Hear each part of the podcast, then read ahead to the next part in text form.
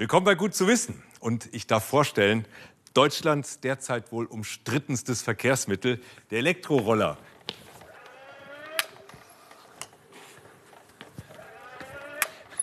Ja, demnächst werden diese Dinge auf unseren Straßen bzw. Radwegen unterwegs sein. Die einen sagen, super, endlich eine sinnvolle Ergänzung zum öffentlichen Nahverkehr, um zum Beispiel von zu Hause zur Bushaltestelle zu kommen.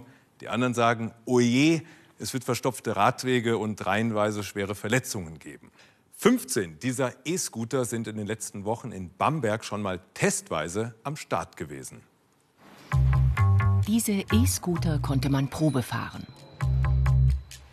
Heute testen sie die Zahnärztin Magdalena Müller und der Student Sebastian Burkhardt für uns. Hallo. Hallo. So, ich habe die Roller für Sie schon startklar. Da geben Sie Gas. Ja. Bei dem Pilotversuch besteht Helmpflicht. Später einmal soll es die nicht geben. Die beiden stehen heute zum ersten Mal auf E-Scootern. Sie probieren für uns aus, wie praxistauglich die Roller sind.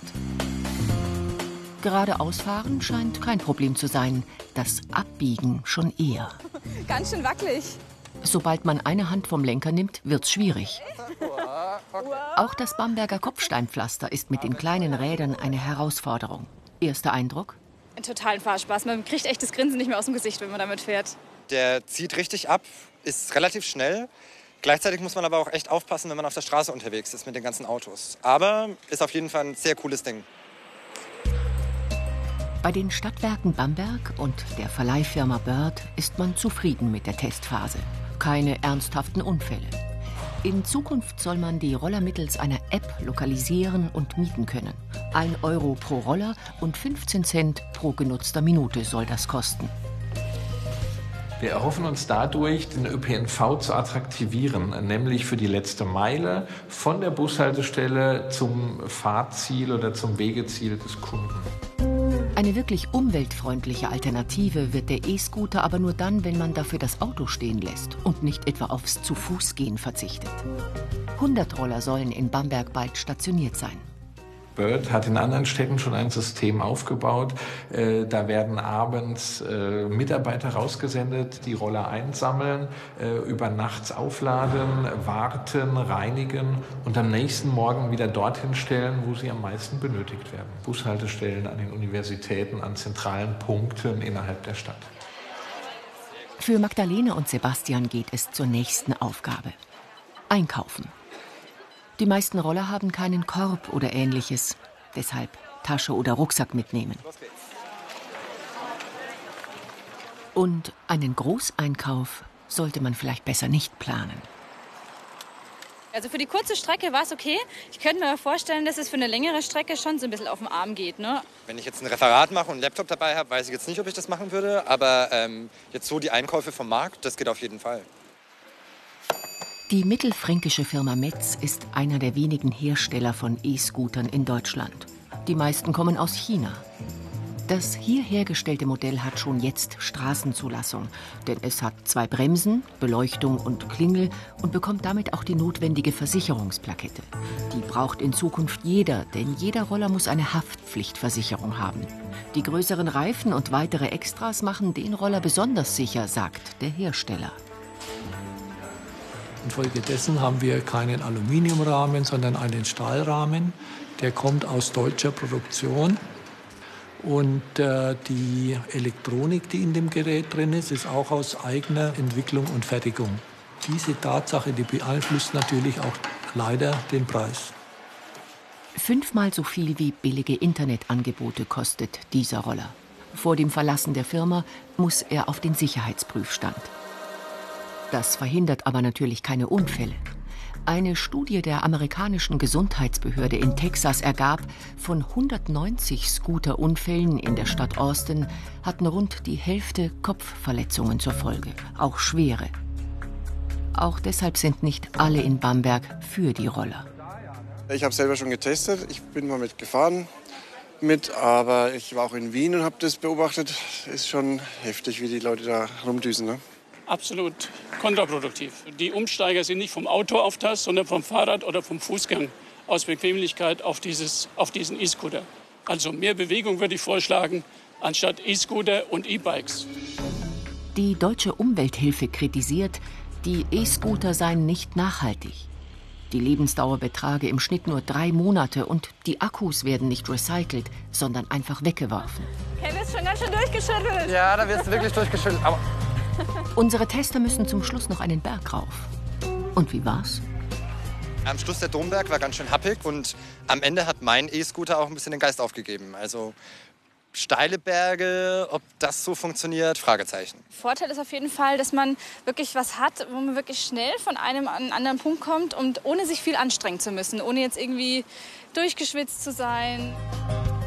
Ob sich die E-Scooter aus ökologischer Sicht lohnen, bleibt mindestens fraglich.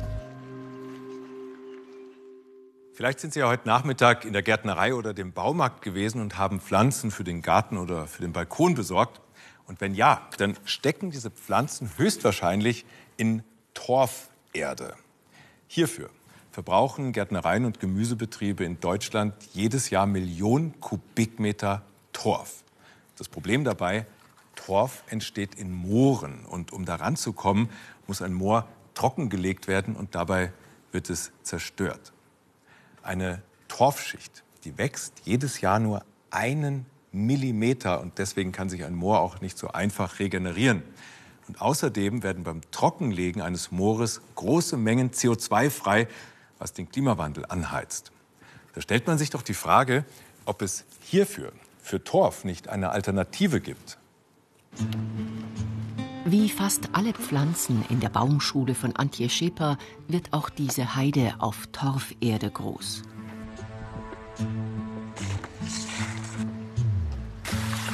Torferde ist günstig. Sie kann ein Vielfaches ihres Gewichts an Wasser aufnehmen und bleibt dabei so locker, dass die Wurzeln atmen können. Und sie lässt sich mit entsprechendem Dünger ganz einfach an den Bedarf jeder Pflanze anpassen. Torfsubstrat ist eben noch so unersetzlich, weil wir da einfach jahrzehntelange Erfahrung haben. Und äh, jede Pflanze ist ja ganz individuell mit Wasserversorgung und Düngerversorgung.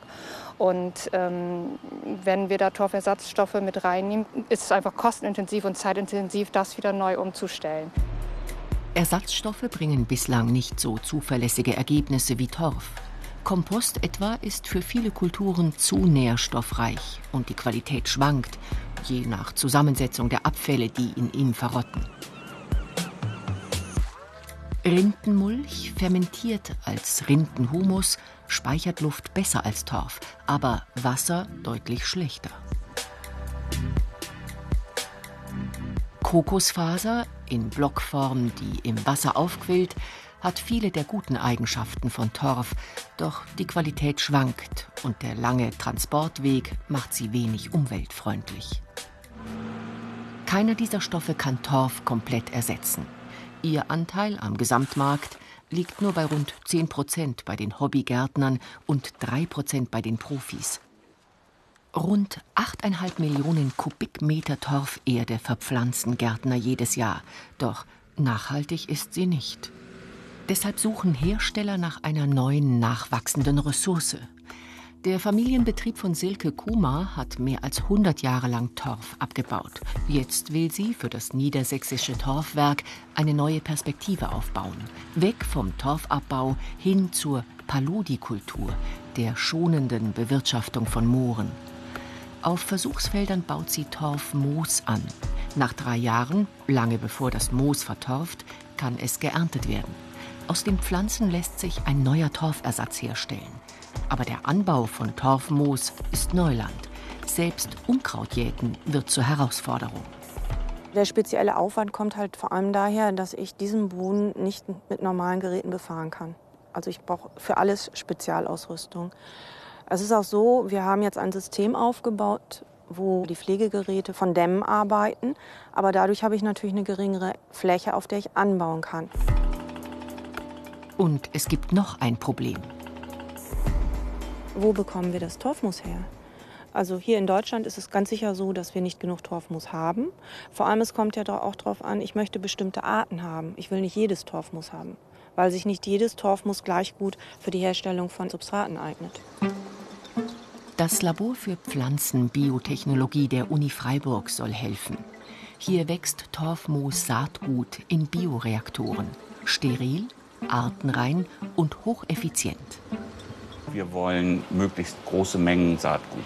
Die bisherigen Verfahren sind noch wirtschaftlich nicht rentabel. Also wir haben mal geschätzt, dass wir ungefähr eine 30-prozentige Steigerung der Effizienz haben müssen. Und das kriegen wir im Bioreaktor hin, weil hier die Moose wesentlich schneller wachsen, weil sie hier optimale Bedingungen haben. Torfmoos ist noch wenig erforscht. 17 verschiedene Sorten testen die Freiburger Forscher. Sie wollen herausfinden, welche am schnellsten wachsen, dabei robust sind und gute Pflanzerde hervorbringen. Die vielversprechendsten Kandidaten werden genetisch untersucht, um daraus Hybride zu züchten, die die besten Eigenschaften in sich vereinen. Noch reicht das erste Saatgut nur für ein paar Hektar.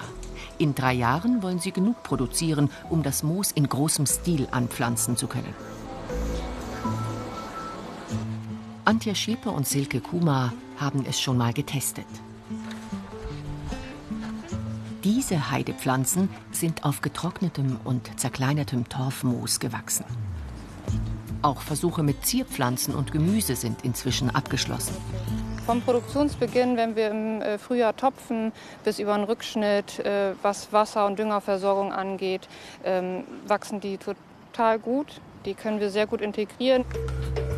Noch ist das Torfmoos fünfmal so teuer wie normale Torferde. Es muss also nicht nur die Qualität, sondern auch der Preis konkurrenzfähiger werden, um sich als Alternative durchzusetzen und zum Schutz der Moore beizutragen. Moore bedecken nur ungefähr drei Prozent der Landfläche unserer Erde, speichern aber doppelt so viel CO2 wie alle Wälder zusammen. Deswegen sind Moore so unglaublich wichtig für den Klimaschutz. Außerdem sind sie wichtiger Lebensraum und Rückzugsgebiet für viele Tiere und Pflanzen. Auch für einen unserer größten heimischen Vögel, der auch jetzt gerade wieder in einem gerade mal fünf Quadratkilometer kleinen Naturschutzgebiet brütet. Das Ampermoos im Norden des Ammersees. Eigentlich der ideale Lebensraum für den großen Brachvogel. Die Tiere sind perfekt an Feuchtgebiete angepasst. Mit ihren langen Schnäbeln finden sie Würmer und Schnecken, die für andere Vögel unerreichbar sind. Doch weil es immer weniger Moore und Überschwemmungsgebiete gibt, ist der Brachvogel bedroht. Die Biologen Christian Niederbichler und Franz Wimmer beginnen schon im Februar, Wochen vor Brutbeginn, mit Schutzmaßnahmen. Rund um das Ampermoos stellen sie Verbotsschilder auf. Der Brachvogel brütet am Boden. Weil Spaziergänger mit Hunden die Brut und die Küken störten, wurde jahrzehntelang kein Jungvogel flügge. Also wir haben schon ein paar Mal erlebt, wo wir dann äh, ähm, die es nicht geschafft haben, gleich am 1. März wieder aufzustellen, sondern ein paar Tage später, dass dann Leute eingegangen sind. Und dann haben wir sie angesprochen und haben gesagt, ja wieso sonst dann immer die Schilder gestanden. Also von daher haben wir schon das Gefühl, dass die Leute hier vor Ort äh, das einfach wissen und wenn die Schilder da sind, dann ist ernst ähm, ist halt wichtig, dass die Leute nicht mehr rennen. Die Spaziergänger haben dazugelernt. Aber weil das Ampermoos wegen der wachsenden Landwirtschaft kleiner und trockener wurde, dringen inzwischen Füchse weit in die nassen Flächen vor. Ein ausgewachsener Brachvogel mit fast einem Meter Spannweite ist zu wehrhaft für die Räuber. Er kann sich leicht in Sicherheit bringen.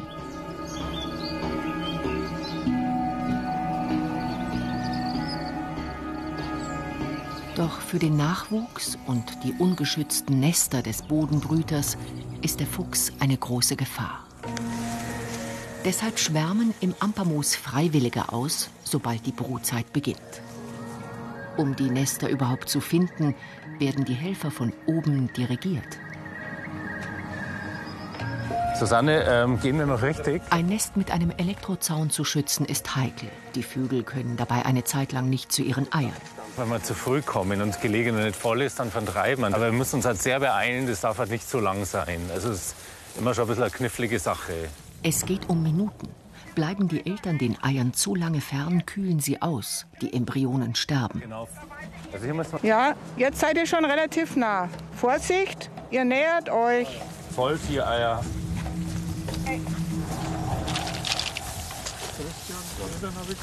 Die sind halt jetzt sehr wunderschön, liegen auch mit den Spitzen in der Mitte.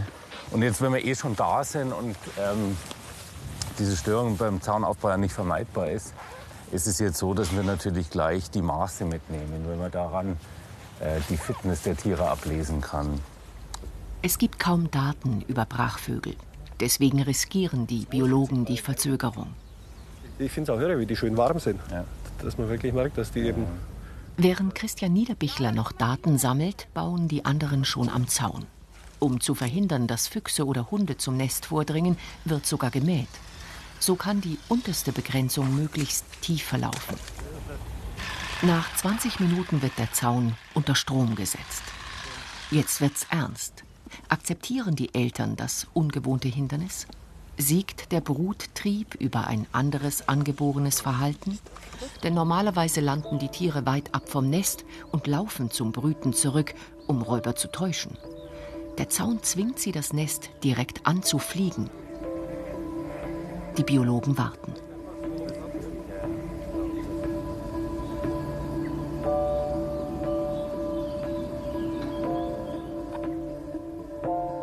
Wenn man zehn Nester einzäunen, kommen neun davon durch und ähm, nicht gezäunte, ähm, da kommt vielleicht eins durch von zehn. Ne? Das ist also so der Unterschied, mhm. den das ausmacht. Und meistens haben wir eben beobachtet, dass in der ersten Nacht, wo das Gelege voll ist, das schon ausgeraubt wurde. Fast eine halbe Stunde bleibt der Vater vor dem Zaun. Dann endlich traut er sich. Relativ nah am Zaun. Hurra! Ja, super, super. Genau. Geklappt, Gott sei Dank. Wahnsinn. Ja. Oder? Wohl sagen, ja, absolut. Ich, ich finde das super. Dass er jetzt wieder drauf saß, ja, das ist natürlich. Ja, jetzt, ja. muss das Gefühl, es ist in Ordnung. Es ist geschafft. Immer wieder in den nächsten zwei Monaten kontrolliert Christian Niederbichler alle 14 Brachvogelnester im Ampermoos. 21 Küken sind geschlüpft und folgen mehr oder weniger gehorsam den aufmerksamen Vogeleltern. Zumindest bis sie flügge sind. Vor 15 Jahren noch überlebte kein einziges Küken.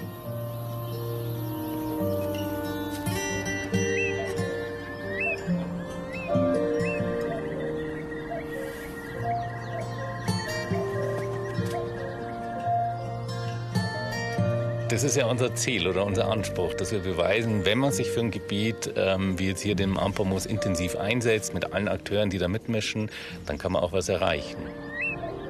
Dank des guten Zusammenspiels von freiwilligen Helfern und staatlicher Förderung ist das Projekt Brachvogel in den letzten zehn Jahren zu einer Erfolgsgeschichte geworden.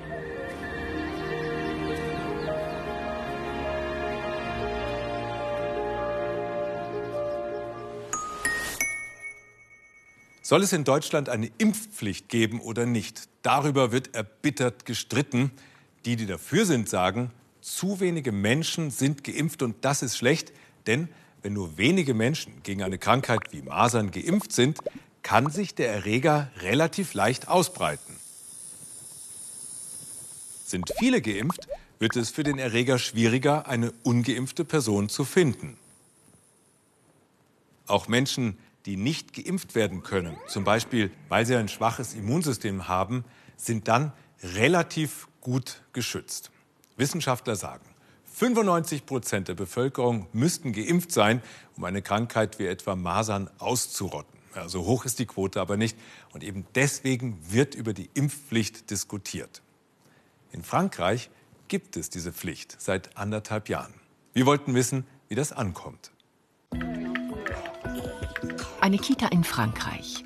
Die Kleinen dürfen sie nur besuchen, wenn sie geimpft sind. Lange waren nur drei Impfungen vorgeschrieben gegen Tetanus, Diphtherie und Polio. Acht weitere sind dazugekommen, wie Keuchhusten, Hepatitis B und mit einem Jahr Masern, Mumps und Röteln. Heute ist die Krippenärztin Fadia Mata Regimbo zu Besuch. Ihr Job? Die Eltern über die Impfpflicht aufklären, die in Frankreich seit Anfang 2018 gilt. Elf Pflichtimpfungen für Kinder, da gibt es sicher viele Proteste, hatte sie anfangs befürchtet. Euh, euh, wir Franzosen mit Latino-Temperament mögen es nicht besonders, wenn wir zu etwas gezwungen werden. Ich glaube, dass die meisten Eltern diese neue Impfpflicht erst einmal abgelehnt haben. Aber als ihnen klar wurde, dass die neuen Pflichtimpfungen die gleichen sind, die ihnen bereits für die älteren Geschwister von ihrem Arzt empfohlen wurden, da haben sie dann verstanden, dass sich eigentlich nicht viel geändert hat.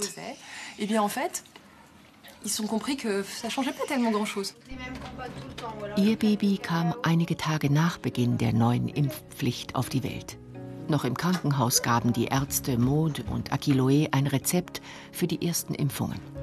Die Eltern zögerten erst, dann ließen sie Claes impfen. Weil sie bald wieder arbeiten wollten und nur mit Impfung einen Krippenplatz bekamen. Doch viele Fragen bleiben. Wie sieht's mit Nebenwirkungen aus? Welche Risiken gibt es sonst?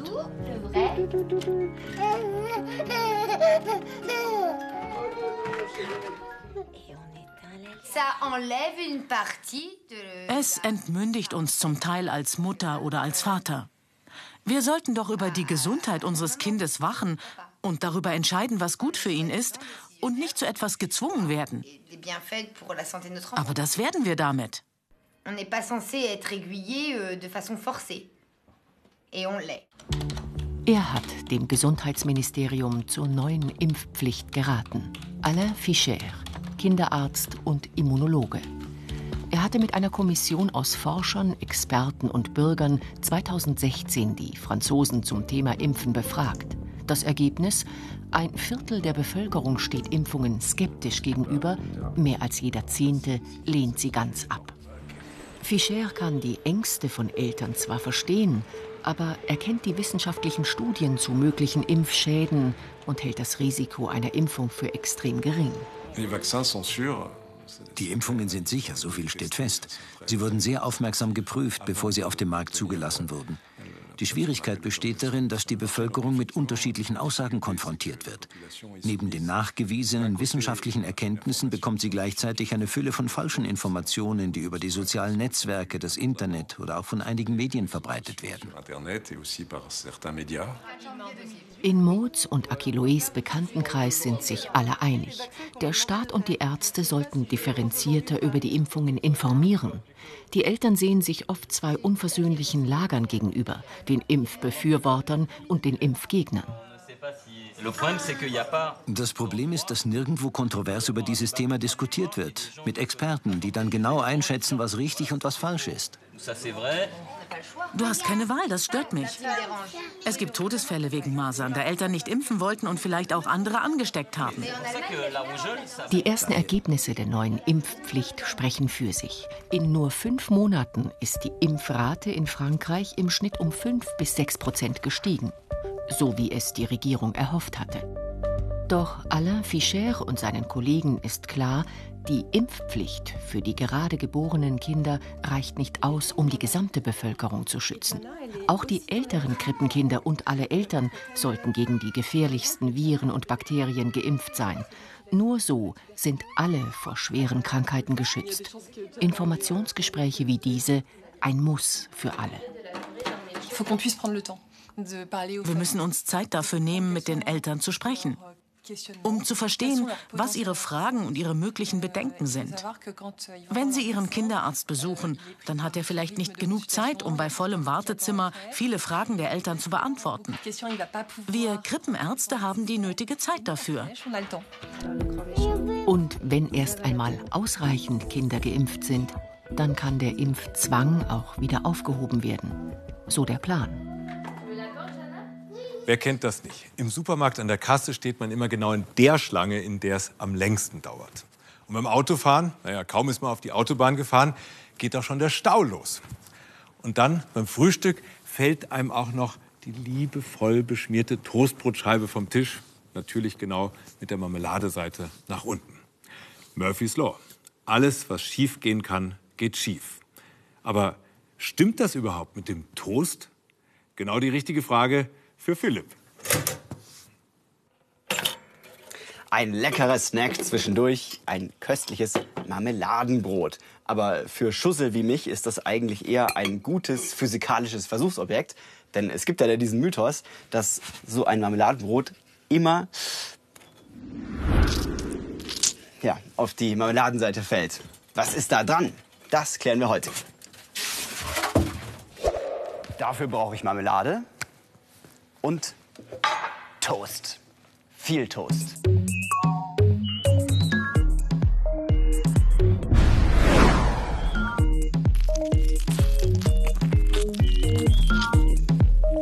Ach ja, und bevor sich irgendjemand beschwert, das hier sind natürlich abgelaufene Lebensmittel, die nicht mehr zum Verzehr geeignet sind, aber für physikalische Experimente umso mehr.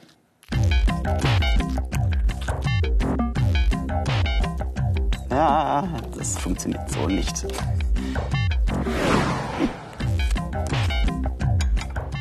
So, also Versuchsobjekte habe ich jetzt genug.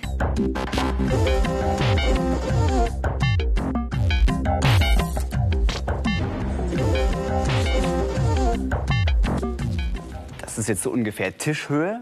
Mal schauen, ob das klappt. Satt auf die Marmeladenseite.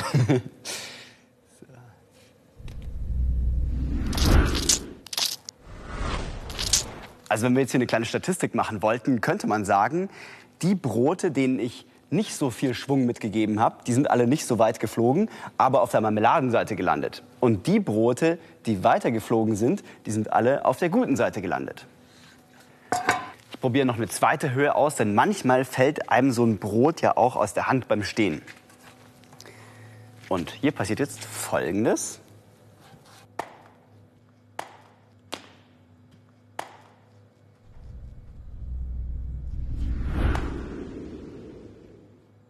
Also hier ist die Statistik jetzt schon ein bisschen anders.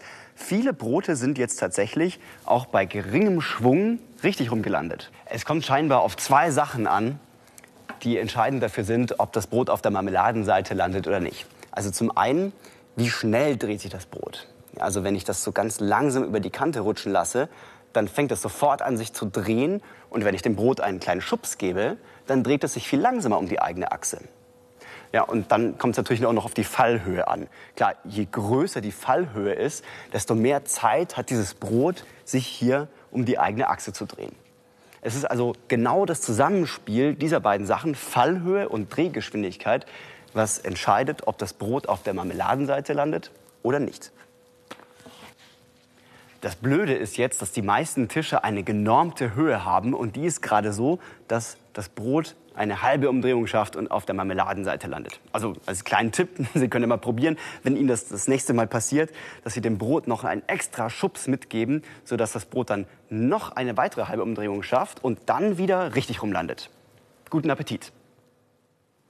Ein englischer Mathematikprofessor hat das vor einiger Zeit noch weiter getrieben. Gemeinsam mit Schulkindern hat er rund 150.000 Toastbrotscheiben in die Luft geworfen. Das Ergebnis alle sind wieder runtergekommen und landeten dabei genauso oft auf der trockenen wie auf der bestrichenen Seite. Gut zu wissen. Und damit einen schönen Abend noch und bis zum nächsten Mal.